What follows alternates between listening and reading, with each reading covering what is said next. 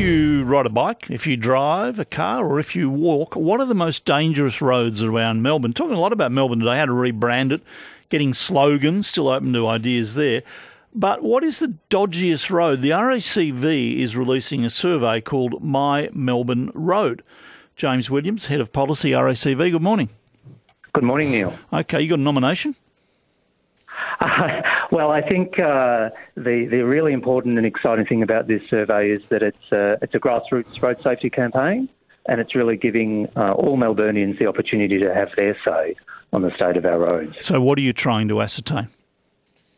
For us, it's a range of factors. It's about the investment in the roads, road design. Is there adequate or sufficient space for cyclists? Are we really thinking about intersections and roundabouts? But it's also about the state of the surfaces of the roads. So we've had a lot of wild weather lately. Are there potholes that are of concern for motorists? Oh, no. Don't ask about potholes. You'll get swamped.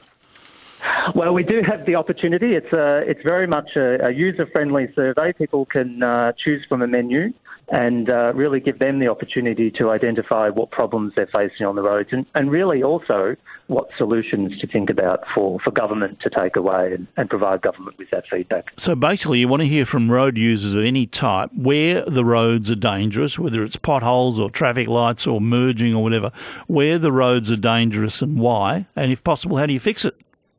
That's exactly right, Neil, yes.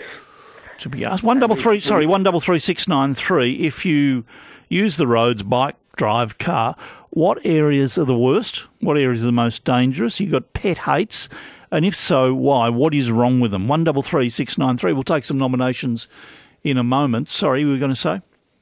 I was just going to say we did a My Country Road last year and really found that there was a good uptick in interest, but also we've had 16 roads being invested in since then by government that were identified in the My Country Road campaign. So we're really finding government listens because it is community-based. It is coming from motorists themselves or other road users themselves, and it's really impactful and helpful for us to be able to go to government and talk about where the funding can best be allocated. What would you expect to be the biggest issue after potholes?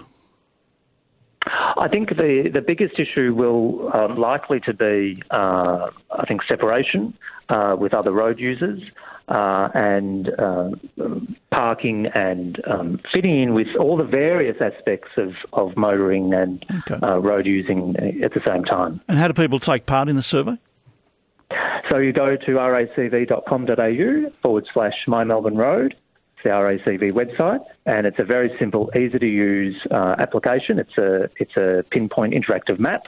So you find the road that is of interest to you and you can fill out the short survey and talk about what you think the problem is and potential solutions. Thank you, James Williams, Head of Policy, RACV. Let's begin it here. You nominate. What are do you think some of the most dangerous spots on the roads in Melbourne? It might just be an intersection. It might be a turn left, turn right area.